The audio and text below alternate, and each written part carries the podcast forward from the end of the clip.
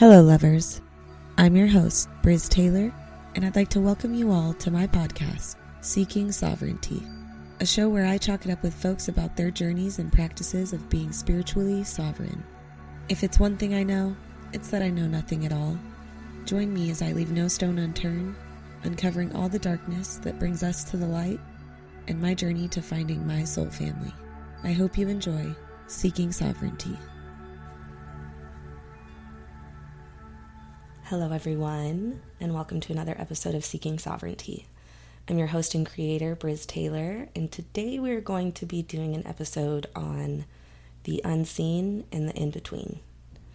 Both are really, really transformative points in my life, and I feel like right now is really a good time for me to share and be vulnerable as I find that the holidays and different things that are happening amongst the world, the moons, whatever you want to call it, it's kind of like a collective emotion. And I think it's, you know, really important for me to share my story. So much of this podcast has been me really wanting to highlight other people's journeys to sovereignty without kind of honoring my own and being vulnerable. And I'm going to ask different people, sometimes strangers, to show up and be vulnerable with me. And I think it's only fair and time that I do that for you all. I want to take this back a couple of months. Um, I recorded an episode on vulnerability and I never released it. This episode was me talking about my journey to sobriety. Uh, it's definitely an episode I think that I'll do at some point, but I know that there was a reason I didn't release it when I did.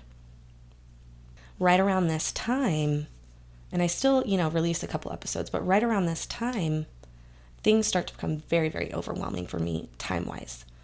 I'm running this podcast. I have two jobs. I'm a full time student, and my son starts kindergarten. Not only that, but do I leave my very comfortable job of two years to quit and start this cafe job that would kind of work better with my son's schedule? So it was just all very like transformative. Around this time, I get into a relationship. And this relationship is really profound for me in my journey and this story. And I think that trying to juggle it all was just a lot for me. So at the time, what I decided to do is I kind of like put the, the podcast on the back burner and I take a step back from one of my jobs, my bar job. So, my bar job, I work six shifts a month and I cut it down to three.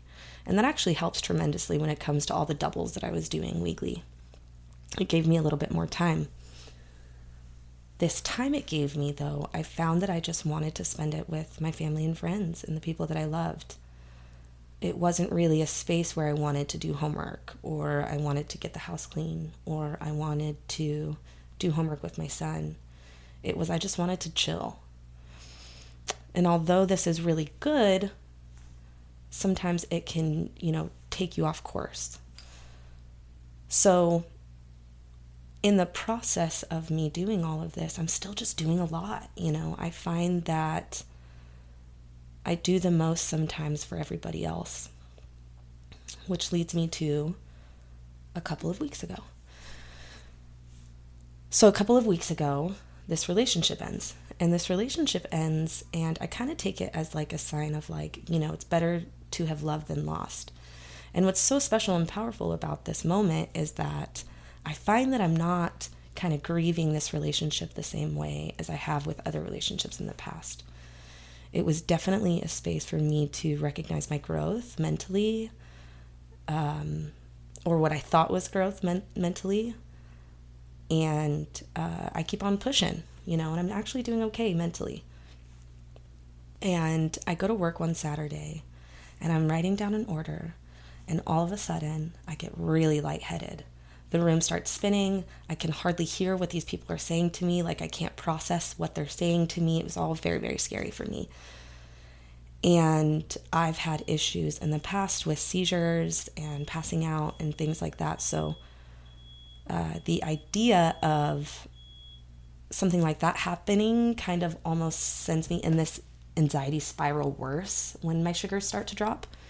So I end up going to urgent care and they tell me that my blood pressure is low, my blood sugar is low, Um, I'm dehydrated. I'm low on iron. I have a slight UTI. There's so many things. And I realized so quickly, like it was this slap in the face that was like, I'm not taking care of myself physically. Although I'm doing so well mentally, or I think I'm doing well, physically, I am not taking care of myself at all. I'm not feeding myself. I would rather drive across town to feed somebody else than to feed myself. And that's just the way that I am. I am so worried sometimes about figuring everything out for other people. I sometimes forget that it's important to take care of myself also. So I start to really notice that I hadn't been eating. And so I really start, you know, paying attention to that. It's like, okay, so now I have to start integrating different iron and, and different vitamins, and I have to eat. I have to eat. I have to remember to eat.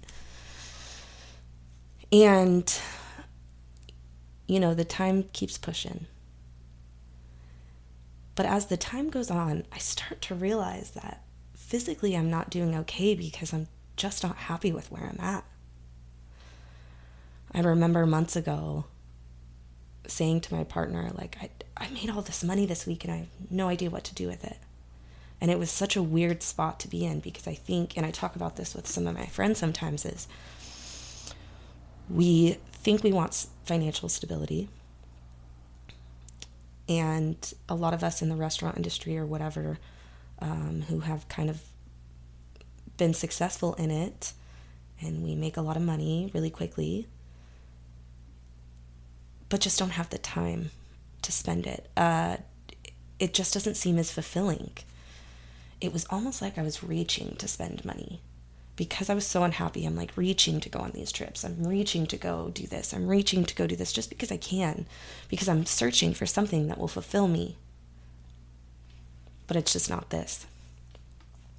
And so in my mind, I'm already kind of like, this is not what I want to be doing. I want to be focusing on my podcast. I want to be doing and selling art. Uh, I want to be decorating houses. I want to do florals. I want to do event planning and event bartending and all the things that kind of creatively fill me up. And the cafe job that I decided to take started kind of, you know, showing me that it just wasn't maybe for me. So this brings me to last week. I quit my job. I put my two weeks in. Now, I put my two weeks in emotionally for sure, but I knew that it was the right thing to do. Uh, the reason I knew it was the right thing to do is after I put in my two weeks, like moments after, there was this incredible weight lifted off of me. There was no anxiety around the situation. There was no kind of like, oh shit, what did I just do? It was really like, oh, I've been like harboring this and I've been staying in this job that really wasn't making me a whole lot of money, but it worked well with my schedule with my son. And I had a lot of love and respect for my boss who I worked for. Uh, shout out to Bakersfield downtown business owners who really give a shit about Bakersfield. Uh, it, and it caused me to want to work for her, but it, it really just wasn't aligning with what I'm in this industry for. So I put my two weeks in. And shortly thereafter, you know, I have a conversation with an old lover where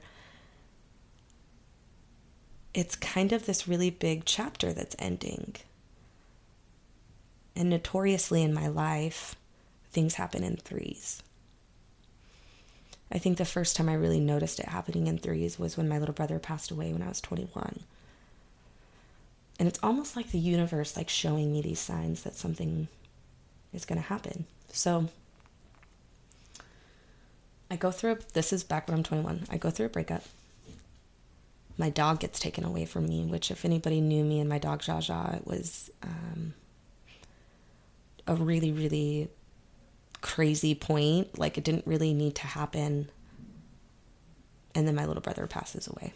So it was all of these really transformative things. And uh, there was definitely a lot of rock bottoms in the years coming after that happened with me. Years later, um, I go through another rock bottom. I you I have a couple friends die from fentanyl overdose. I you know, go back on anxiety medication and I just kind of lose myself again and my world blows up all in threes. So this time is not to be you know, too surprising. But a couple of days ago, it just really hit me. And in these moments of me being really emotional and really sad, of grieving different things that have happened lately, I am incredibly lucky to have made the money that I've made in this industry I'm incredibly lucky to have loved and to be loved by the people that um, I am loved by and I've gotten the chance to love. I have a home that's very affordable for me, uh, even in rough times. I have, you know, a car. I have all of the things, right? But it's just really heavy. Things start feeling really, really heavy for me because again, I'm just avoiding everything. I'm avoiding feeling the things that I need to feel and grieving the things that I need to grieve. And it all just smacks me in the face. And it's really hard for me sometimes because of the unseen.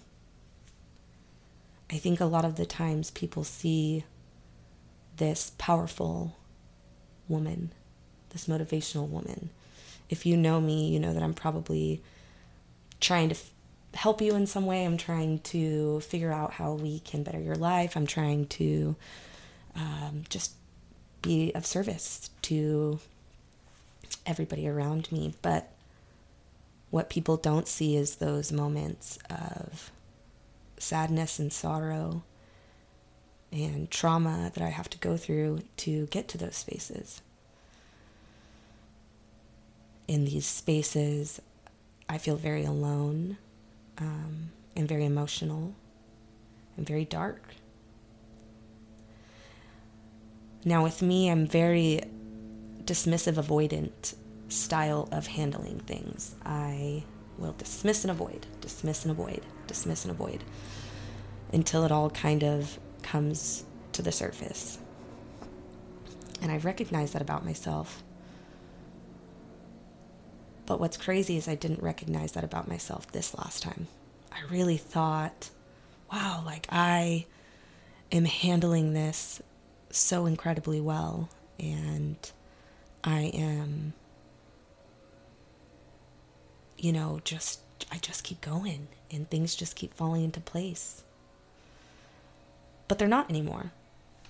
And so you can see me on social media and you can see things like me posting about quitting my day job and all of the funny, you know, uh, responses and stuff that I got back on that. But in reality, it, I was kind of just like fighting my mind, you know, uh, fighting what I was truly feeling, which was unhappy, which is hard for me because I strive so so much to kind of fake it till you make it, and I really do still firmly believe that uh, you you do gotta fake it till you make it.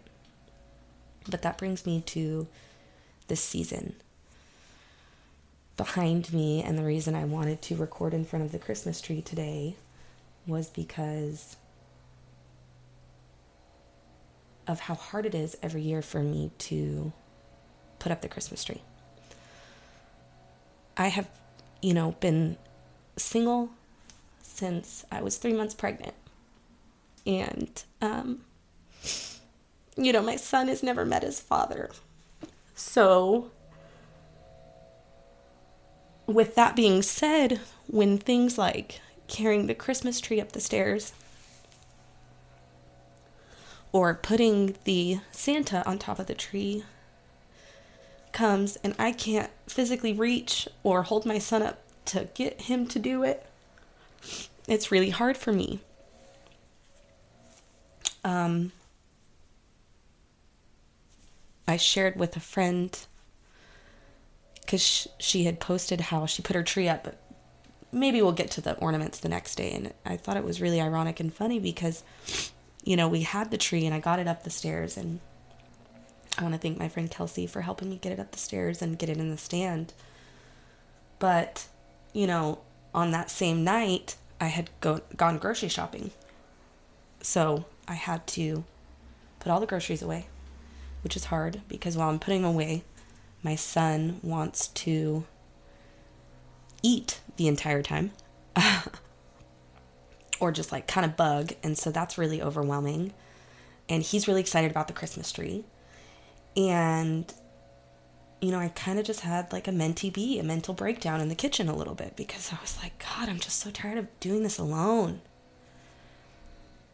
I need help, you know, like I need somebody to help with the Christmas tree so I can put the, the, the groceries away or vice versa. And I just don't have that. Um, and most of the time in my life, I'm okay with being alone or being a parent alone or, or doing this thing alone. But there are some times that are really hard for me to be a single parent. And, you know, it comes out during the holidays.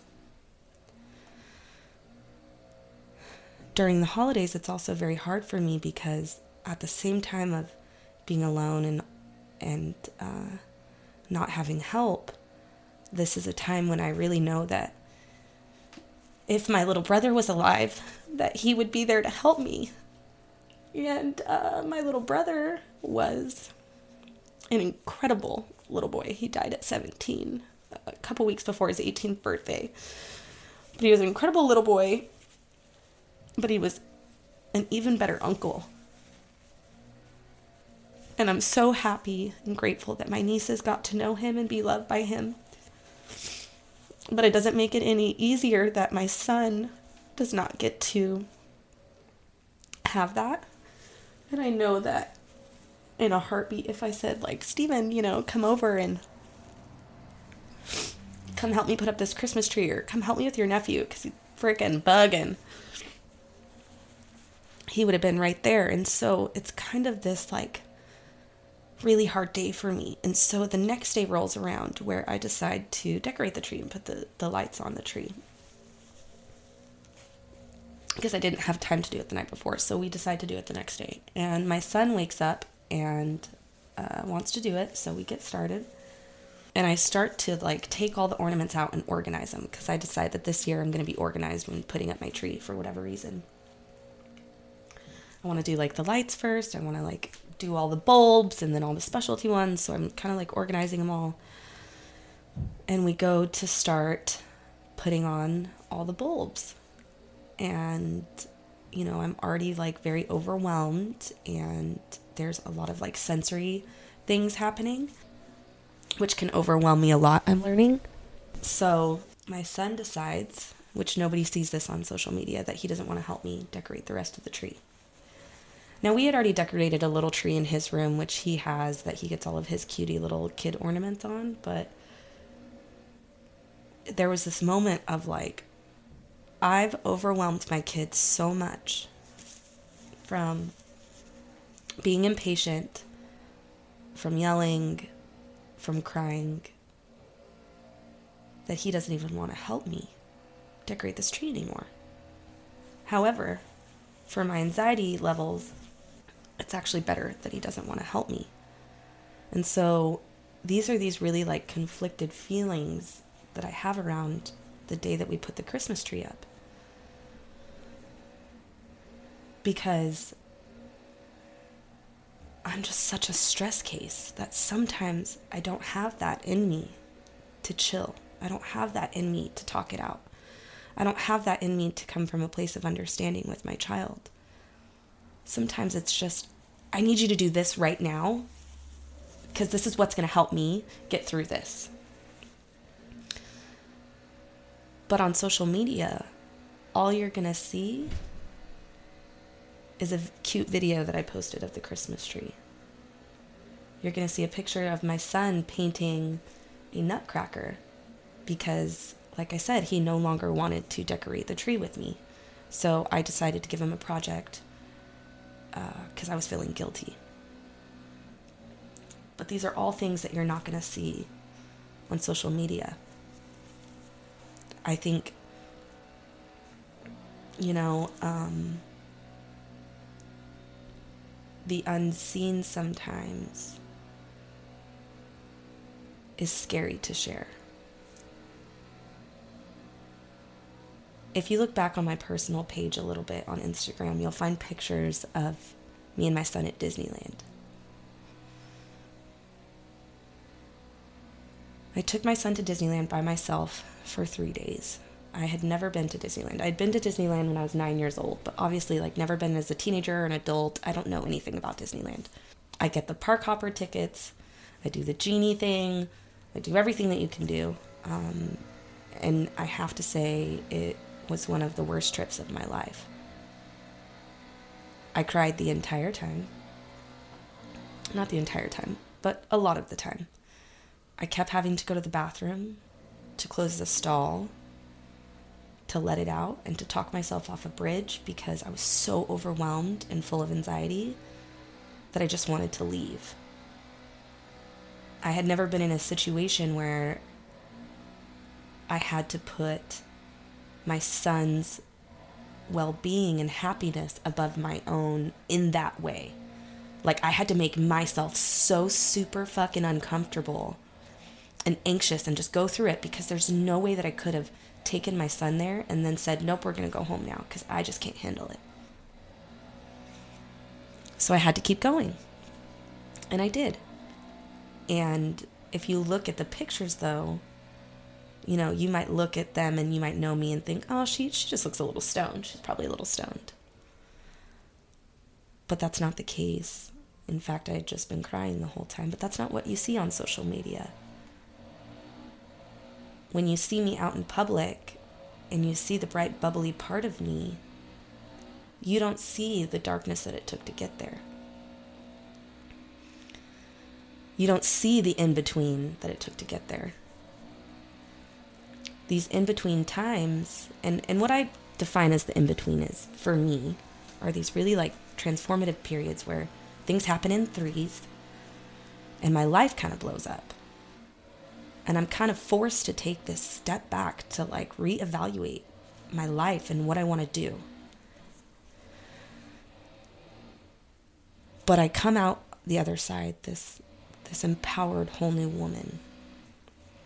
And I know that things in my life are definitely meant to happen. But in the in between, it's so extremely fucking scary. In the in between, it's kind of hard to see the end. You know, it's kind of like I'm grasping for that light at the end of the tunnel, but I know it's there.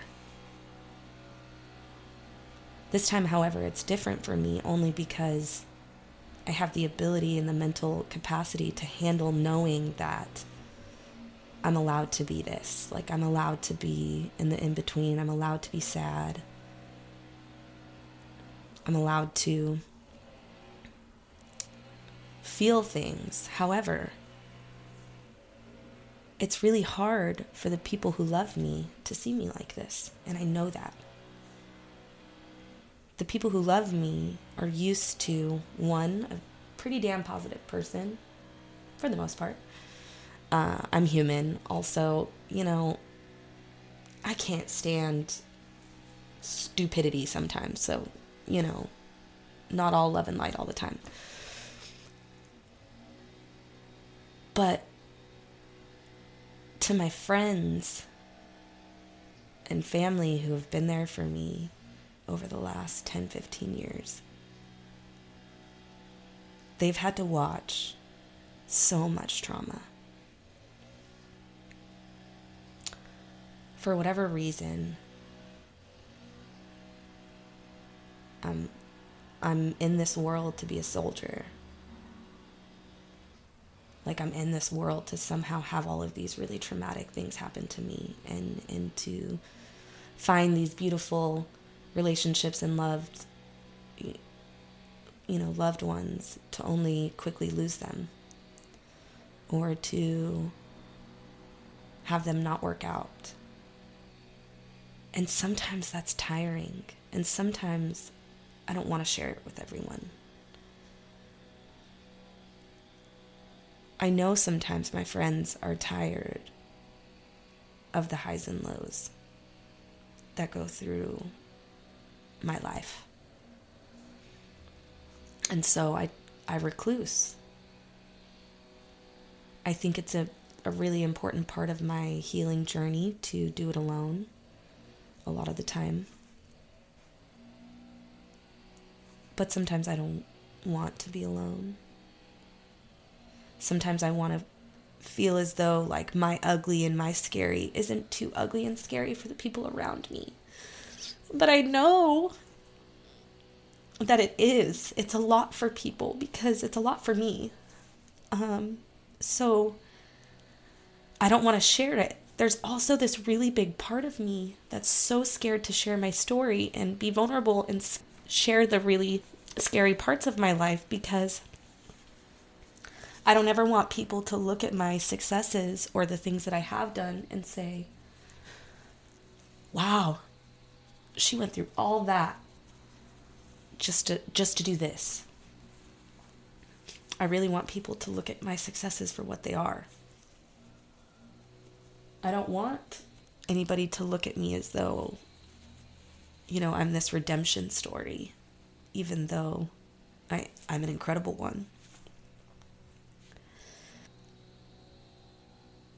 I thank God every day that alcohol is no longer a part of my life. But in these moments, in these really dark spaces, alcohol would be very, very easy for me to turn to. I'm not, you know, going to because I know that physically my body can't handle it. But it would be easy. And so now I'm in these spaces of like not knowing kind of what to do with myself. But I do know this. Since putting my two weeks in at my job, I have been able to have my house clean. All my bills are paid strangely. Like I keep getting these money in this weird way so that my bills are paid. I won't have a ton of extra money, but my shit's handled. I have a fridge full of food. I've been eating three meals a day that I'm cooking myself. I'm able to do work out of my son's backpack with him when he gets home from school. These are all things that I have been begging the universe to give me back. These are all things that I said were important to me. I said that like going out to eat every single meal is not it for me. I want to be able to have time to cook at home because I gotta say, like, some of the best food comes out of my kitchen. I have time to spend with my son, you know, from the time he gets out of school to the time he goes to bed.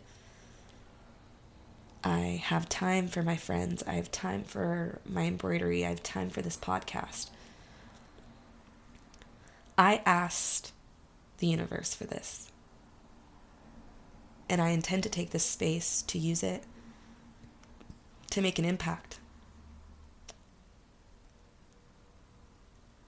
I want to be impactful on the city of Bakersfield. I want to be impactful for the wayward kids. I want to be impactful for people on their journey uh, without alcohol. I want to be impactful for people who want to try plant medicine. I want to be impactful for people who might not have a religion but want to talk about God.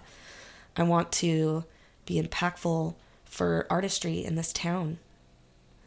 Uh, musicians, painters, the people building things. I mean, there's so many cool things going on. But most importantly, I want to be impactful for the ones who feel like I do during the holidays. Who sometimes can't get their Christmas tree up because they just don't know how. They just don't have it in them. I want to be here for the people who share the same story as me. I think with this podcast, I've been so worried about what guests I'm going to have on here, how I'm going to do it, what my topics are going to be. When in reality, what I find that's so incredible is that whatever I'm going through in that week, whether it be joy, sorrow, I don't know, um, irritability, a lot of people tend to like go through that same thing at the same time. And so I think there's definitely going to be more episodes of me popping on here and, and trying to talk about that and talk about my journey to uh, finding my own sovereignty and mental health and um, learning to walk in this world a brand new person. I say it often. You know, I'm one or two bitches in a day. I wake up a brand new bitch every single day. And while that's a funny joke, it's true. I don't know who I'm going to be day to day. I know that I have a lot of control over my emotions now. But, you know, toxic positivity is a real thing. When I call you, or when your friends call you, or anybody calls you, to talk about how they're feeling and to let you know that they're maybe not doing okay. I think some of the worst advice that somebody can give you is just be positive. Now there's times where that advice would come in handy. But I was I was finally sharing with my mom like how I was feeling and she just said, "Well, you got to stay positive." And it's like, "Well, no, mom, like it's okay for me to actually feel this way. It's okay for me not to be 100 all the time. It's okay for me not to be everybody else's support. It's okay for me to ask for help.